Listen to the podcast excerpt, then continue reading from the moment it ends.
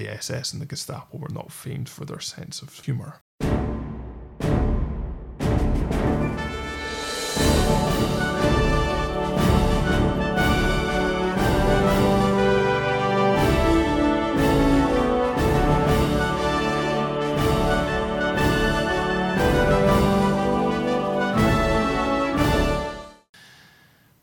Welcome to For You the War is Over, a podcast about Second World War prisoner war escapes, hosted by me, Dave. and me, Tony. And in this episode, we are looking at the story of Flight Sergeant Cyril Bruce Flockhart of 76 Squadron Bomber Command. Now, this is a bit of an interesting one, actually. We got a bit of information on this because, as we've said before, as non commissioned officer, often we're very short on info. But mm. actually, I mean, it's quite a fascinating story of his escape. But I also had a bit of confusion when I looked at some things about his shoot down as well, because he was flying in a Halifax bomber, and that normally has like a crew of seven. And I saw various reports about it being damaged by flak, but then I also saw that there was a confirmed kill attributed to a German pilot, which was a little bit strange, but it does get covered a little bit in the report. But I did manage to find some more information. So a little bit on Cyril to start, I think. So he was from Belfast in Northern Ireland, and he was given a peacetime profession of commercial traveller. So we're guessing salesman out on the road. Yeah. And he joined the Royal Air Force actually prior to the war. So he joined up in December 1938 and he'd done his operational training up at Kinloss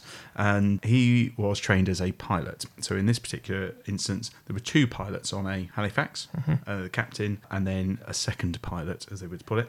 And that was Cyril's position in this particular bomber. So you said he's a second pilot, but why would there be two pilots on a bomber? Well, often you would have the situation whereby these bombers took quite a lot of punishment, shall we say, when they were on their trips, and the mm. likelihood of you getting a crew back home again was increased if you had two people capable of flying the aeroplane rather than one. There are many cases, particularly in the Lancaster, which only had one crew member who was capable of flying, whereby when they've been injured or incapable of flying, the engineer has attempted it, and about all they've managed really. I mean, in some cases they managed to get back, but in a lot of cases they only to get it back as far as the UK, and then they all jump out. So you you often find like you get a wireless operator who's also qualified as an air gunner as well. Um, but in this situation, we've got two pilots up the front. Just helps with the management of the aeroplane normally as part of an operation, but you've also got that extra chance of bringing people home. So now he does actually cover a little bit of the raid in his report. So I'll read a bit of that, but then I'll, I'll drop back into some of the research we've done. It says,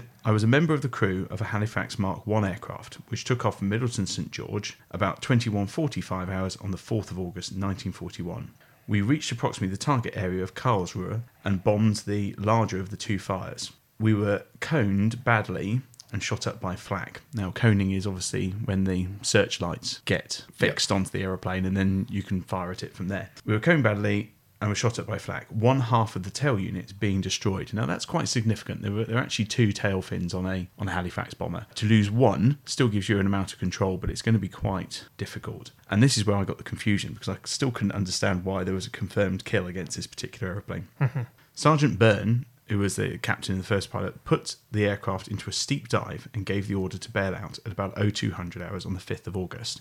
I bailed out at 500 or 600 feet and was only in the air for about two seconds. Now, that's seriously low. Hmm. That's very, very low. As he says, two seconds is very little time. He'd have literally deployed his chute. It may or may not have slowed him sufficiently, but the risk of injury is quite high. Hmm. Now, it is interesting because looking into it, I wanted to see what had happened to the rest of the crew because you wouldn't be bombing from a very low altitude in Halifax. Mm-hmm. So the fact that he went into a steep dive and then pulled out at five to 600 feet and then told the crew to get out, one would have thought you would try and get people out as early as you altitude, possibly yeah. could. So it's an interesting set of scenarios that's happened there. Now, looking into it, seven crew members, as I said, six of those crew became prisoners of war. One was killed, and the circumstances as to how that person was killed is not obvious. So whether he'd been killed by flak or whether he was mortally injured in the aeroplane and couldn't get out, therefore failed to get out, is not clear.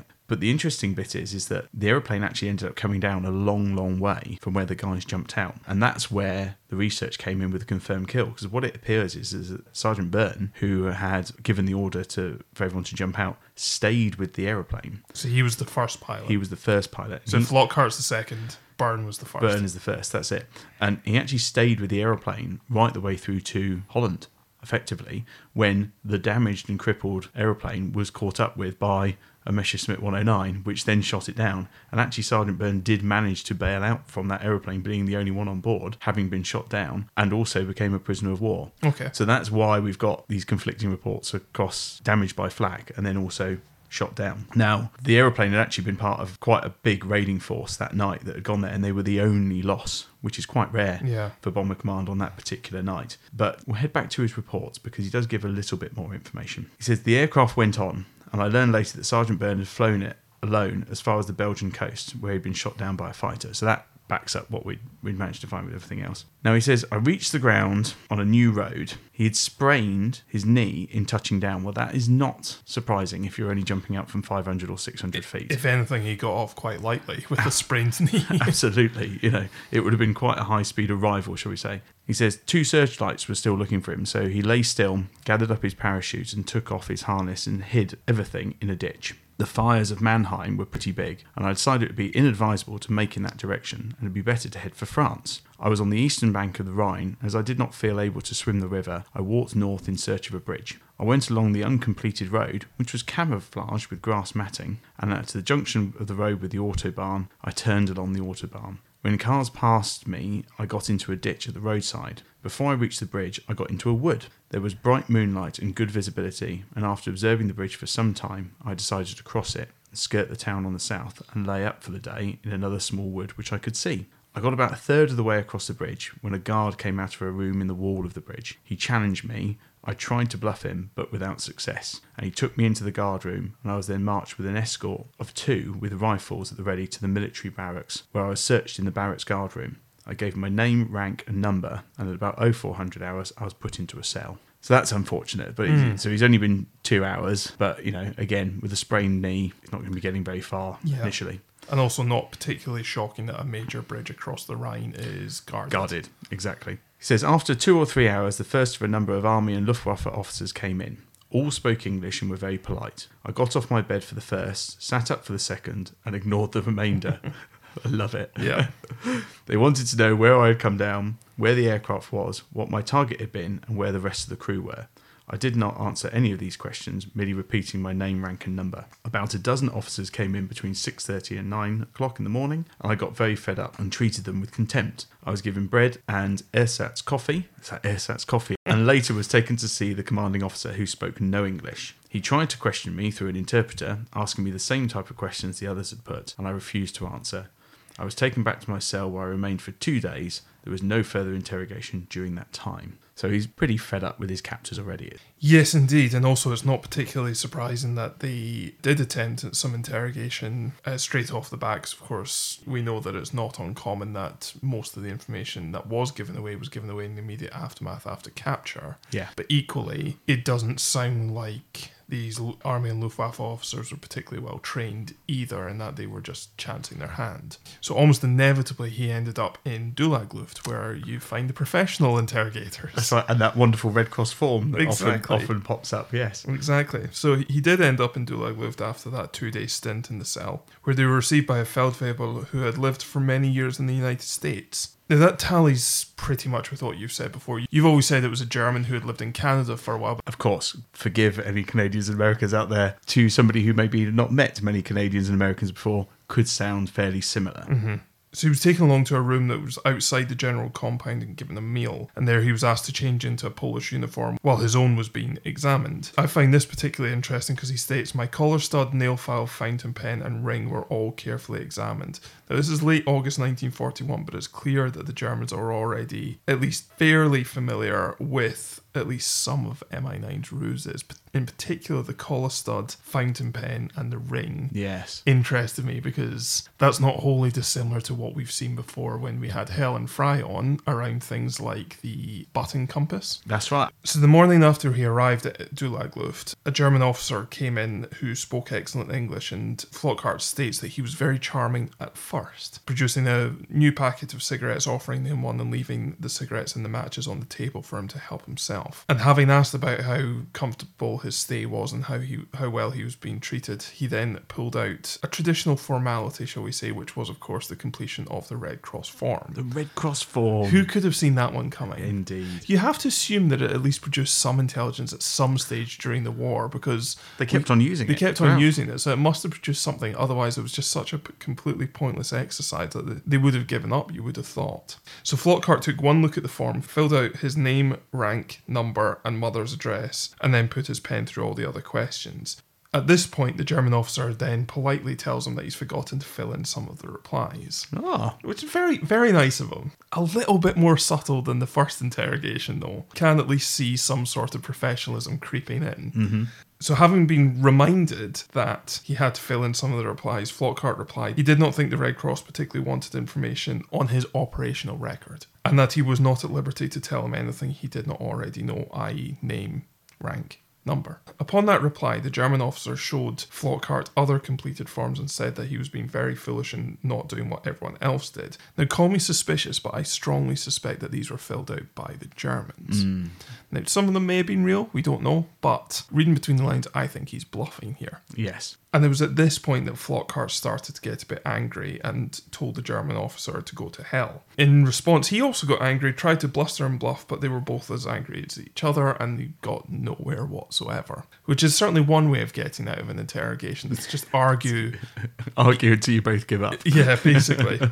so the German officer collected up his cigarettes, matches, and marched away. After that, he was put into the main compound at Dulag Luft and was there for about a week. So after leaving Dulag Luft, he was sent to Stalag 3E, which is located in Doberlug, Kirchhain. When I first saw Stalag 3E, I assumed it was either a typo or some sort of satellite camp of Stalag Luft 3. However, it's certainly not Stalag Luft 3 because this is August 41 and Stalag Luft 3 didn't exist until the following year. And for the same reason, we have to kind of assume it's not a satellite camp either because it predates Stalag Luft 3 and its completion of building in the first half of 1942. So, on that basis, while it has a pretty similar name, it doesn't appear to have any concrete links that we can find to the more famous Stalag Luft 3. Nonetheless, he is in Stalag 3E, which is located in Doberlug, Kirchhain. So he arrived there sometime late August 41. He doesn't give a specific date, but on the basis that it was round about a week to two weeks after he was shot down, it should be round about late August 41. However, the Red Cross food parcels did not begin arriving there until two months later in October 41. Now, two months is quite a long time for a prisoner of war to survive on basic POW rations Absolutely, yeah. because we know that the basic rations that were provided to them were in effect slowly starving them. Hmm. And so to be without the top up that the Red Cross parcels provided, which is what actually kept them alive and kicking, is a pretty brutal existence for the for two months. And I think we also need to bear in mind that as a NCO, he would have also been made to work during this time. Of course, yes. So around this time, an escape took place in the camp, which he did not take part in, but about 12 sergeants managed to get out by making a hole in the wall of their barrack. Now, they were all recaptured within four or five days. He didn't take part because he was living in another barrack, but as a reprisal for this escape, around about 50 or 60 guards were sent into the camp. All of the prisoners' boots were taken away and put into sacks, and they were then issued with wooden soled sandals. They were then made to march round a field at the bottom of the compound with a guard located at every 20 paces. An officer then stood in the centre holding his revolver and screaming threats in German, the suggestion of which was that they had to march faster. Now they're just going round and round in circles in what are presumably pretty uncomfortable shoes that they haven't worn in. And also, sandals themselves are just not made for marching. Now, Flockhart states that he was both partly unable and part unwilling to march, and certainly not march quickly, so he was quote unquote aided by one of the guards who'd been ordered to make him march faster. Now, this aid came in the form of a hand on each shoulder and kicks in the back of his knees to make him go forward, and he was also being trod on his heels and feet. Now, he did try to march on bare feet, thinking that would help him go faster, but he was compelled by the officer to wear the wooden sandals. The marching round the compound continued for two and three quarter hours, with threats made with rifle butts as well. And at least a dozen of the prisoners of war fainted and forced to get up and continue on. And where they could not continue walking, two of their comrades were made to assist them as well. So this is pretty harsh reprisals for A, an escape in general, but in particular an escape in which none of them had taken part. Absolutely. Yeah. I guess the means being to deter any other thoughts from that. Well, indeed, but as we've seen elsewhere, that far from being a, a deterrent, harsh treatment often acted as a spur to encourage people to escape. Hmm. That's not to say being treated well discouraged escape. It's just often the poor treatment was so poor it encouraged at least thoughts of escape by the prisoners of war. Now, the reprisals were not restricted to the prisoners of war who hadn't escaped, because upon recapture, the 12 escapers who had escaped and been recaptured were then put in an underground cellar, with two others that had also tried to escape by hiding in the latrine put in there for five days. Now, there was no light in this cellar, and there were as many as five or six of them in the cellar at a time. They only received a hot meal every fourth day and were fed on bread and water. Now, that's also very harsh treatment for an escaped prisoner of war who the general punishment was usually a couple of weeks in solitary, but not to be left in an unlit cellar underground, even with others there. This is still pretty harsh reprisals.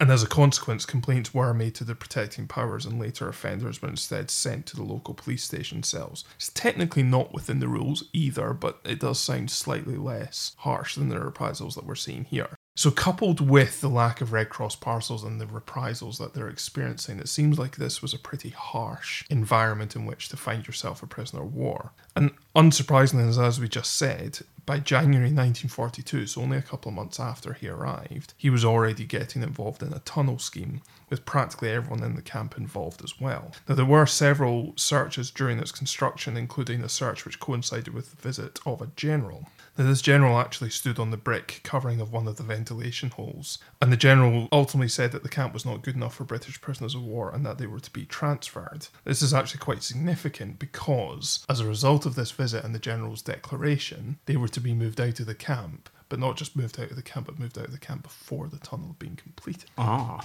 okay. Stating that while we did redouble our efforts to finish the tunnel, we ended up leaving the camp when there was still about 20 metres to go. However, Flockhart also states that he learned later that on the night before the departure of the second party to leave the camp, so Flockhart was in the first party, mm-hmm. on the night before the departure of the second party, they broke the tunnel and 52 men got out. That's astonishing. Yeah. That's a big number, Very particularly at that part of the wall. Yeah. Exactly. Now, it doesn't state how many actually got home, if any, or if any were recaptured. It doesn't give any information like that, but it's still very impressive to get 52 men out. So, having departed Stalag 3E, in May 1942, he found himself in Stalag Luft 3 in Zagan. Ah. So, even if it wasn't a satellite camp, he still found himself in Stalag Luft 3, think- regardless. I think most people we found either were there for a very short period of time or at least transited through there. yes. It's it was a very big camp specifically for the purpose of looking after RAF airmen. Yeah. And Allied airmen actually was probably more more accurate. Yes, and the first thing he commends about the camp is that there was an escape committee that was organised, but escape, in his opinion, was difficult because of the activity of the Abwehr officers. So these were, of course, the security guards, Yeah. ferrets, etc. He also makes particular mention to the seismographs that they had for detecting tunnels.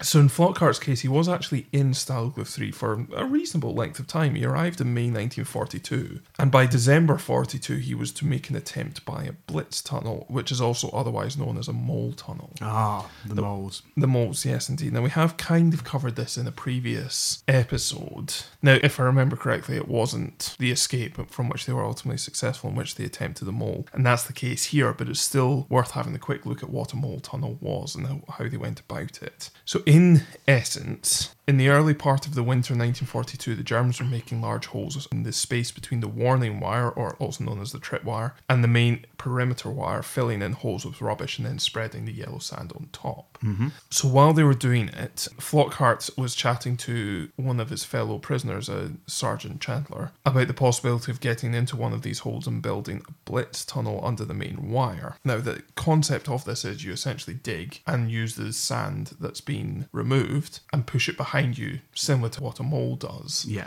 The idea being that you just Burrow through. you just burrow through a relatively short space. And if you're starting in a hole, you've got a little bit of space in which to, to put the backfill. yeah. So at this time, they were allowed to walk around the camp until about nine o'clock at night. And the scheme was to crawl between the two barracks to a hole about 100 metres away, carrying a spade head which he had previously stolen. And this is precisely what Chandler and Flockhart did on the night of the 18th of December. Now, I wanted to pick up on this because I can't imagine it was particularly warm No. in Poland in the middle of December 1942. No, not at all. Now, admittedly, a mole tunnel or a blitz tunnel would be strenuous work, so you'd warm up pretty quickly, but it's not a great time of the year in which to be escaping. Well, well, the ground would be pretty cold as well. that too, and he, he actually states that it took them two hours to crawl over the 100 metres, going inch by inch. And then once they got to the hole, which was located close to the warning wire between two machine gun posts on which searchlights were mounted, once they got there, they started working, but the hole was only about four feet deep, so they're not that far down either. No. I mean, with searchlights and guards and even dogs, in the Dogs, mm-hmm. vicinity,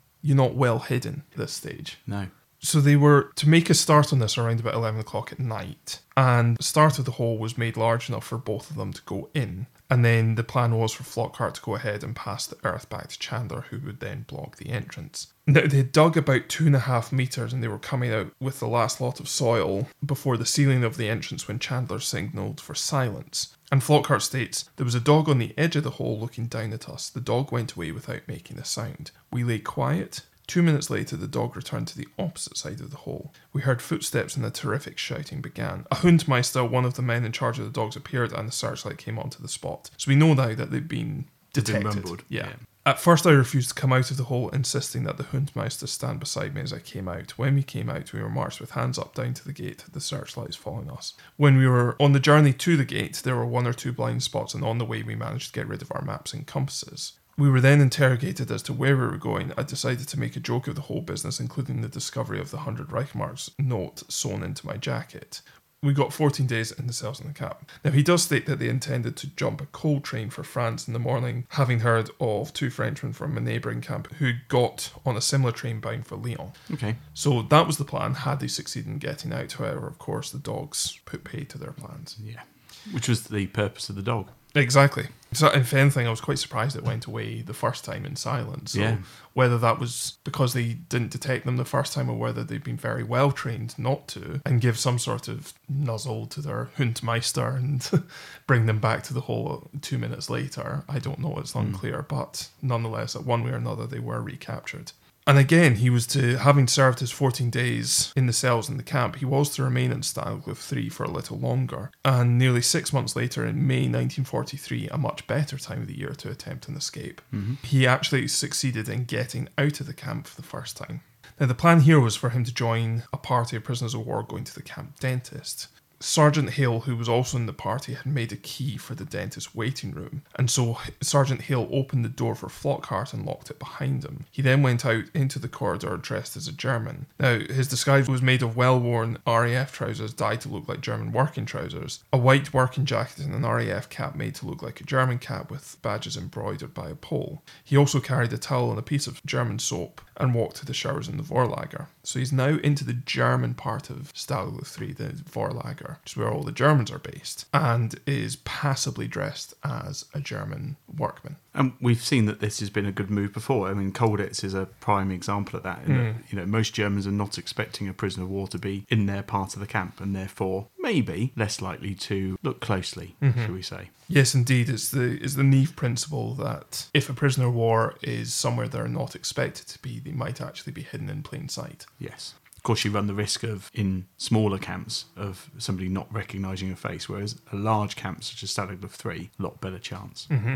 Absolutely. So, having walked into the barracks, he wandered around for a little and then got a rake and started to rake the pathway because, of course, he's passing himself off as a workman. So, if he's just wandering around, that's going to attract attention. But if, if he's raking up leaves, he's applying the principle of being hidden in plain sight. So, he then basically spends the next couple of hours doing various little odd jobs around the Vorlager, including getting a plank and carrying it on his shoulder to the stables. Sorry, he spends the next couple of hours. Yes. Uh, so he this is good. Yep. Ballsy move, not to not to make a run for it. Indeed, yeah, I, absolutely. And in fact, when everyone else drifted away for lunch, he went up a ladder to the hayloft and lay down in the back of the loft until dusk. So that's ultimately how he managed to get himself hidden away in order to make his eventual break. So, having received the signal that all was well, Flockhart then waited until after dark to come out of the hayloft. Now, he does mention that he was being covered on parade by Sergeant Lyles and the Sergeant Wilkie, both of whom were pretty similar to him in appearance.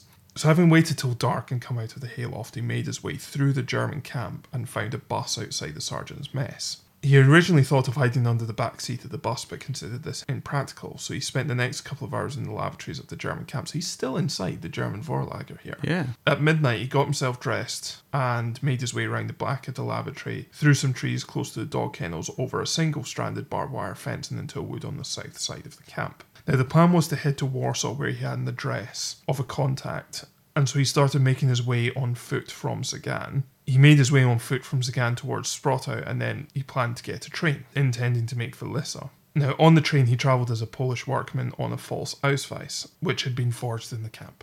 So, having made his way to the border, he crossed the frontier and headed towards a village a few kilometres inside. Having reached that village, a party of boys in the street asked me where I was going. He states that it was around about 10 o'clock at night. He said he was going to Lissa. They asked for my Ausweis, and I showed them the appropriate one, which had, instead of a photograph, a pencil sketch done in the camp. Now, that sounds quite risky to me, but he does state that the sketch was good enough to pass in poor light. Nonetheless, one of the boys was dissatisfied, but I was allowed to go. As soon as I got clear of the village, I started to run al- along the road. A few minutes later, two bicycles came along behind me. I hid in a field of barley beside the road. The cyclists were two of the boys, so I decided to cut across country. So, having made this decision to go by foot across country instead of by the roads, he therefore bypassed Lissa, walking by night and hiding by day. Perfectly common approach to going cross country. A couple of mornings later, he came across a barefooted boy leading a horse. He spoke to him in German, which he did not understand, so I asked him for shelter in Polish, which I learned a few words of while in the camp, and I told him I was British. He took me back to the farm where a middle aged man was working. This man spoke a little German, so he said he was glad to help. He was then taken into the farmhouse where he was given a meal. However, not long after that, a Polish woman, who's presumably this middle aged man's wife, arrived and got most upset at Flockhart's presence. And as a result of this, Flockhart was made to leave immediately. Now, it is interesting that locals are willing to help, but there's also clear fear of reprisals, which limited how much they were willing to help. And it's also interesting the difference of opinion and willingness based upon individuals. It wasn't just blanket fear. Some were willing to help, some were willing to help up to a point. Then others were just completely unwilling because of fear, basically. Absolutely. Yeah. N- not unreasonably, yeah. yeah, exactly. So, having been directed towards a wood a few kilometres further on, he headed in that direction, bumping into a number of woodcutters along the way who he managed to fob off with a casual Heil Hitler in their general direction. This time, when he when they asked where he was going, he said he was on his way to Reisen, a village which was in the direction he knew he was going. Having cleared the forest, he found himself back in heavily cultivated fields, of which there were plenty of workers around. Nonetheless, having arrived around about 200 yards away from Reisen itself, a farmer wearing the Nazi Party badge approached them and asked where he was going. And it turned out that this farmer with the Nazi Party badge on was a Volksdeutsche, who were Germans who had moved into Lebensraumland, shall Ah, we call it, Yes, to take over land for the greater good of the German Reich.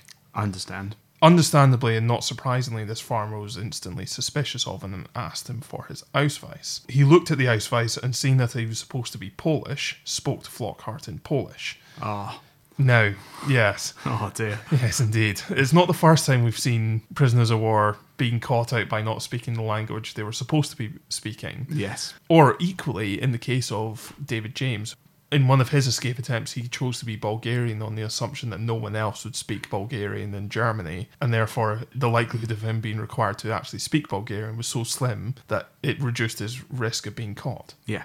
Another episode well worth going back and listening to. Oh, absolutely. Yeah. So by this stage, the farmer's suspicions were highly raised, and he said that there was something funny about Flockhart and that he was going to collect the police. Flockhart had no opportunity to break away because of the large number of people in the fields who presumably were working under this farmer's direction, but also because he states, I was lame and suffering from thirst. Furthermore, the farmer had kept his Ausweis and sent for the police, who duly arrived and asked Flockhart for the details which were contained on his Ausweis. Now, while he answered these questions without difficulty, he was still told that he was to consider himself under arrest.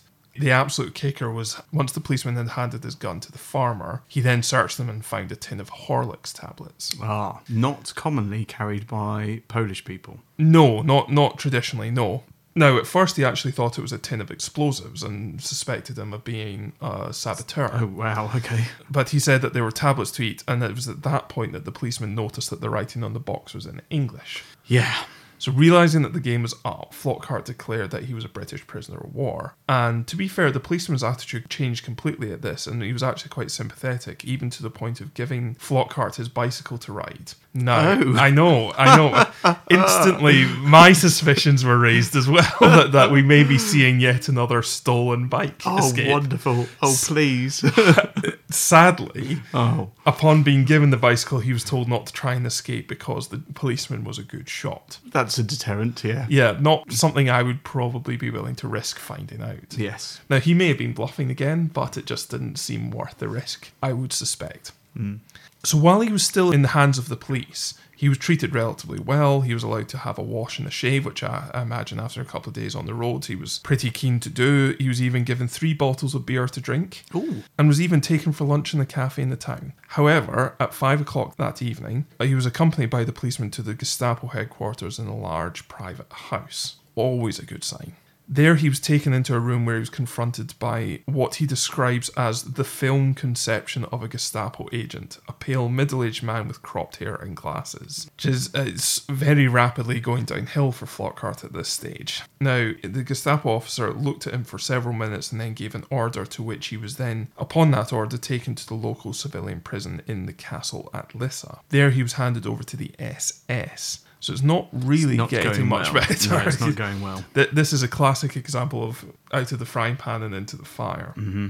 So there, he was thoroughly searched again and taken to a cell where he was given a very small meal and all his clothing was taken away. The following morning, his clothes were returned. He was given some bread and some tea. He was then put into a private car with two civilians, one of whom was the person I'd first seen at the Gestapo headquarters. Now, this is hardly the first time we've seen a scenario like this. Hmm. And any sensible person would have alarm bells ringing in their head at this stage. So Flockhart, keeping his wits about him, was watching the signpost and he noticed that he was going to Posen, what is now Poznan in Poland. And there he was taken into a room with several SS men and an, a female interpreter. However, the room was occupied with two Russians being interrogated, so he was taken downstairs to the cells. Again, his possessions were taken away, and one of the SS men began to speak to him in German. So, having had all his possessions removed, he was taken to a cell which was crowded with civilians. He then stated to the official that he would prefer to be in a cell by himself as he was a serviceman. However, he was forced to go in with the civilians themselves. That afternoon, some of the civilians were taken for questioning and then brought back looking very nervous and shaken. One seemed to be in great pain with both of his thumbs badly swollen and blue, and he seemed to be in pain with his back being unable to lie on it. Some of the others helped him off with his jacket, and I saw that his shirt was cut to ribbons and that there were large scars on his back. The Poles seem to be fairly fatalistic about this treatment. Nonetheless, it does give a pretty good indication of the sort of treatment he might reasonably be expecting to receive. Mm-hmm.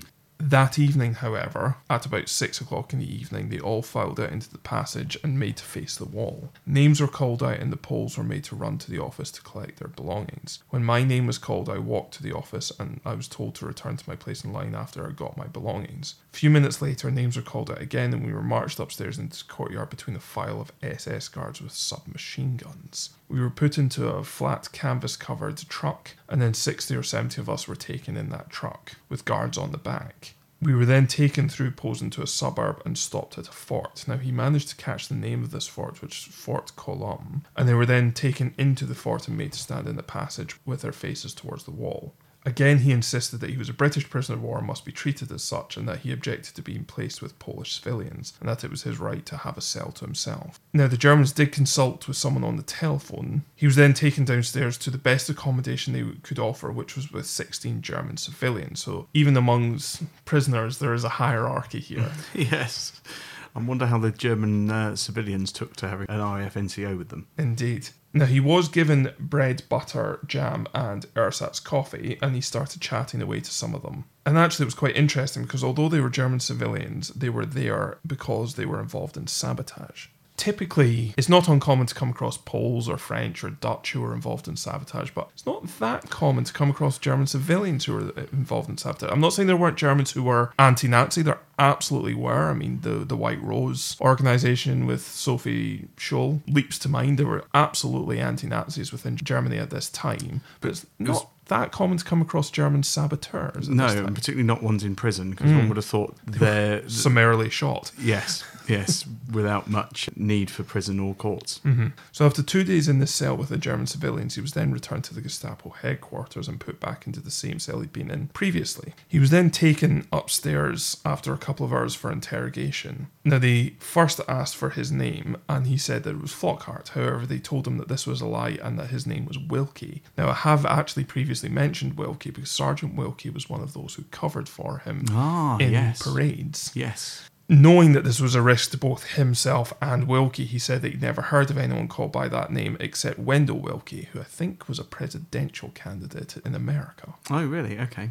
So, having come up with quite a sarcastic answer, they didn't much like it, which the Gestapo are not traditionally known for their sense of humour, and they threatened to strike him. They continued to accuse him of lying, but eventually let this point drop. They then asked many questions about the names of my parents, my birthplace, my profession. Some of the questions I answered truthfully and others untruthfully. They accepted all of this and then said, Your name is Wilkie and you've killed a policeman for which you are to be shot. Now, having maintained that his name was actually Flockhart and that he had not killed anyone, they should phone his camp and someone could be sent from the German staff to identify him. Nonetheless, they became threatening again and said that as Flockhart was in their hands, no one knew anything about him.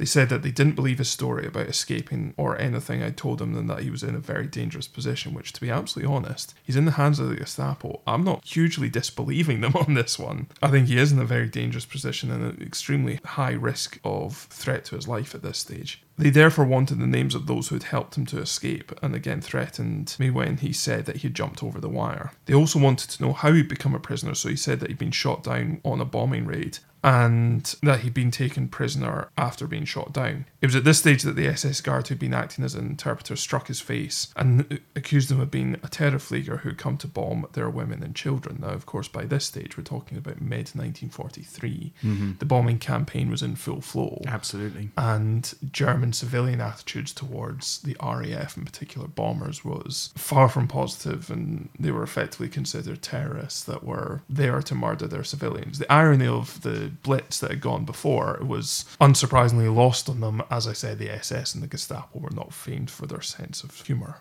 mm-hmm. or indeed their sense of irony. Nonetheless, someone was sent from the camp to identify him and did positively confirm his identity. He was therefore escorted back to the camp by railway, and then upon arriving back in Stalag Luft 3, he was interrogated and sentenced to 14 days in the cell with bread and water.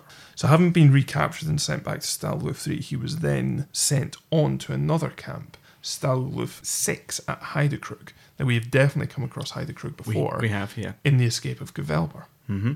So he arrived in Heidekrug at the end of June 1943, and it would be eight months later in February 1944 that he was to make his escape attempt. Now, Heidekrug is now in Šilutė in Lithuania, mm-hmm. fairly close to the border there. So he made his escape from Stalag Luft 6 alone by himself this time, and he left on the morning of the 18th of February 1944. So the previous day, he had managed to make his way into another part of the compound, which was only partly occupied and unfinished at this stage. And early in the morning, he left for the wash barracks in this compound, dressed in a green tweed jacket, some riding breeches made from Italian pantaloons, some boots, and a soft hat with an RAF officer's Macintosh covering him. He was carrying a canvas briefcase, and in his hand was a rolled up plan of the compound and immediate surroundings of the camp, which had been made for him by one of the camp architects. He'd had his hair cut and shaved off his moustache so that he looked more like a German and less like himself. So he basically wanted to try and look like someone who was inspecting this half finished compound. Yeah.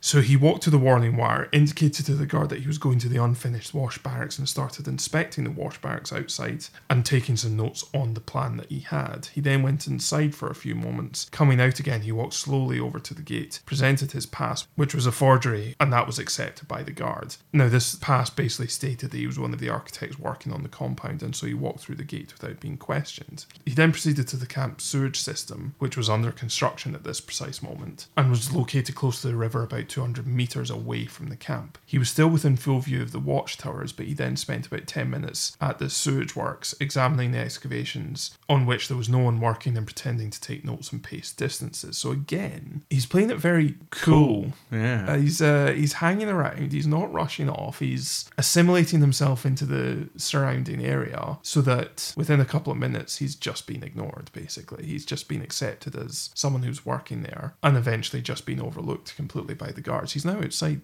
the immediate vicinity of the camp as well. So, having gone through this, what can only be described as charade, he then walked back towards the camp, diagonally towards one corner, and then went around the outside wire, which brought him to a road which led to the main administrative buildings. However, before reaching them, he turned off onto another dirt track which took him into a wood, which then brought him to the main road which led to Heidekrug itself. Now, before leaving the sewage system, he had put his plans into the briefcase, which also contained clothing, toilet gear, and sandwiches for his actual journey. And he was also fully loaded with Ford's passes.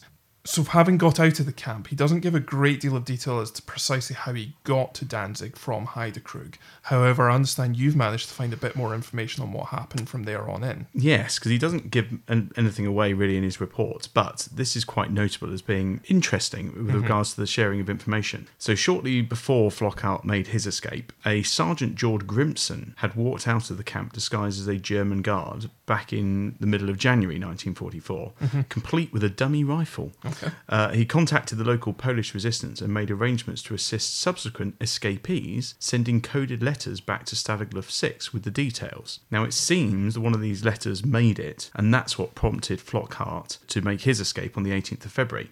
Now, the information that came up from this was that once he had left the camp, he walked to the railway station at Heidekrug and took a series of trains to northern Poland before walking to the home of the local resistance leader, which is where Grimson was staying. He then stayed there for a couple of days, and then Flockhart and Grimson took separate trains to Danzig. And after f- several false starts, Flockhart finally managed to board the Swedish ship on the 25th of February and arriving in Stockholm two days later. So he then stayed on a little bit more and left for Leuchars, as you say, on the on the 10th of March 1944. So that is quite an interesting way of providing information. But hmm. but sadly, we don't have a huge amount more on Flockhart. Really, he was awarded the Distinguished Conduct Medal for his distinguished effort in escaping from enemy-held territory. And that DCM was the second highest award for gallantry in action after the Victoria Cross. It was awarded to all ranks below commissioned officers. Okay. He was promoted to a flight lieutenant on the 1st September 1945 and then was appointed as assistant to the Provost Marshal with effect from 30th of April 1947. He retired from the Royal Air Force as a squadron leader on the 12th of April 1961 and he passed away on the 15th of March 1988, a month before his 76th birthday in Bournemouth in Dorset. But that's all I managed to find post-war. That's still not bad given his More than- rank. yes, it's more than we normally have. Well, he ended up as a squadron leader as his last rank. Mm-hmm. But yes, obviously, as far as his escape goes, as a non commissioned officer, it's quite rare that we have so much information Mm-hmm. on his activities. Well, thank you for listening. We hope you enjoyed that. If you'd like to subscribe, we're on Apple iTunes, Google Podcast, or indeed any of your favourite podcast platforms. Or you can find us on Twitter and Facebook by searching at FYTWIO. Or if you want to send us a more long form message, you can email us at fytwio podcast at gmail.com.